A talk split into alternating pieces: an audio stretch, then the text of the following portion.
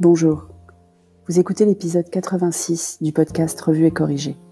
Cet épisode est tiré d'un billet publié le dimanche 17 mai et s'intitule Un nouveau normal. Oui, je lis Le Monde. Je vous disais chercher l'inspiration de ces chroniques dans l'actualité ou notre quotidien en alternance selon les jours. Aujourd'hui, les deux se rejoignent. Serais-je en train de raisonner avec le monde dans son ensemble? Pendant notre partie de Uno, je pensais à mon sujet du jour et à quelle vitesse nous nous sommes habitués à la fin de cette première semaine de déconfinement à nos nouvelles pratiques? Masques, eau bouillante, gel, sorties minimisées, télé-école.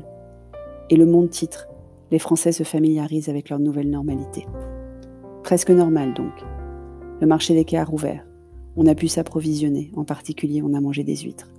On sort dîner chez des amis ce soir pour la première fois depuis plus de deux mois. Normal donc. On va y aller avec des masques. On a désinfecté les bouteilles qu'on va leur apporter on ne leur fera pas la bise. Pas tout à fait normal quand même. J'ai lu attentivement l'article du Monde suscité, et je ne comprends pas le titre. Peu de références au normal, à part peut-être la brève sur les familles en bord de mer à Nice.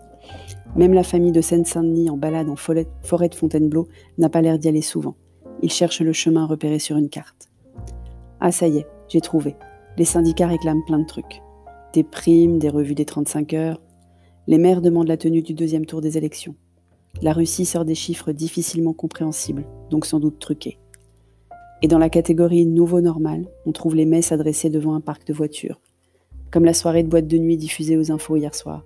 Deux personnes par voiture, concert de phare et câble de batterie à la rescousse pour les trop enthousiastes. Ça va être long. Je ne pouvais pas ne pas citer l'épisode du jour de l'excellent Flynn Dimanche de Benoît Raphaël. Aujourd'hui, il parle de l'échec de l'intelligence artificielle face à des phénomènes qu'elle n'a pas pu apprendre. En gros, l'intelligence artificielle n'est pas si intelligente que cela. Un peu comme nos blagues d'ingénieurs sur les polytechniciens, qui ne savent que se référer à l'exercice précédent. Mais surtout, Benoît ouvre la question de la date de la fin de cette période de pandémie. Et il n'y a que quatre solutions. Petit 1, tous les pays réagissent très vite en même temps.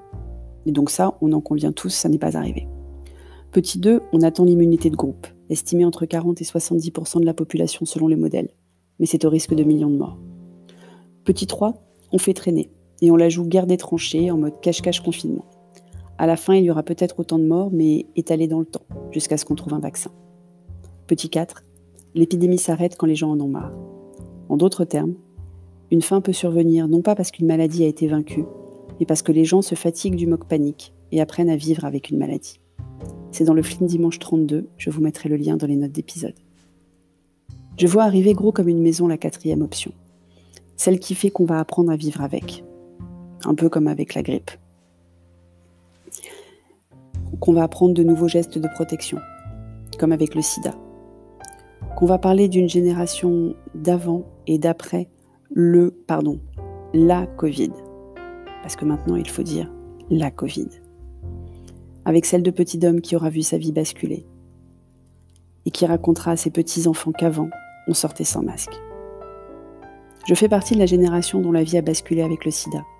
J'entrais dans l'adolescence en même temps que les plateaux télé montraient Clémentine Célarier embrasser à pleine bouche un malade, en même temps que Coluche épousait Thierry Le Luron, en même temps que les associations distribuaient des préservatifs gratuitement. Alors Petit Homme, lui, se rappellera le monde d'avant dans son monde. Celui avec des films sans baiser, des pubs sans groupe d'amis attablés dans un bar, des chansons qui évoqueront le frisson de découvrir le visage sous le masque, des chorégraphies de groupe sans se taper dans les mains ou se toucher des jeux de société avec plusieurs dés pour que chaque joueur ait le sien. C'est triste? Je ne sais pas. C'est différent. On verra à l'usage.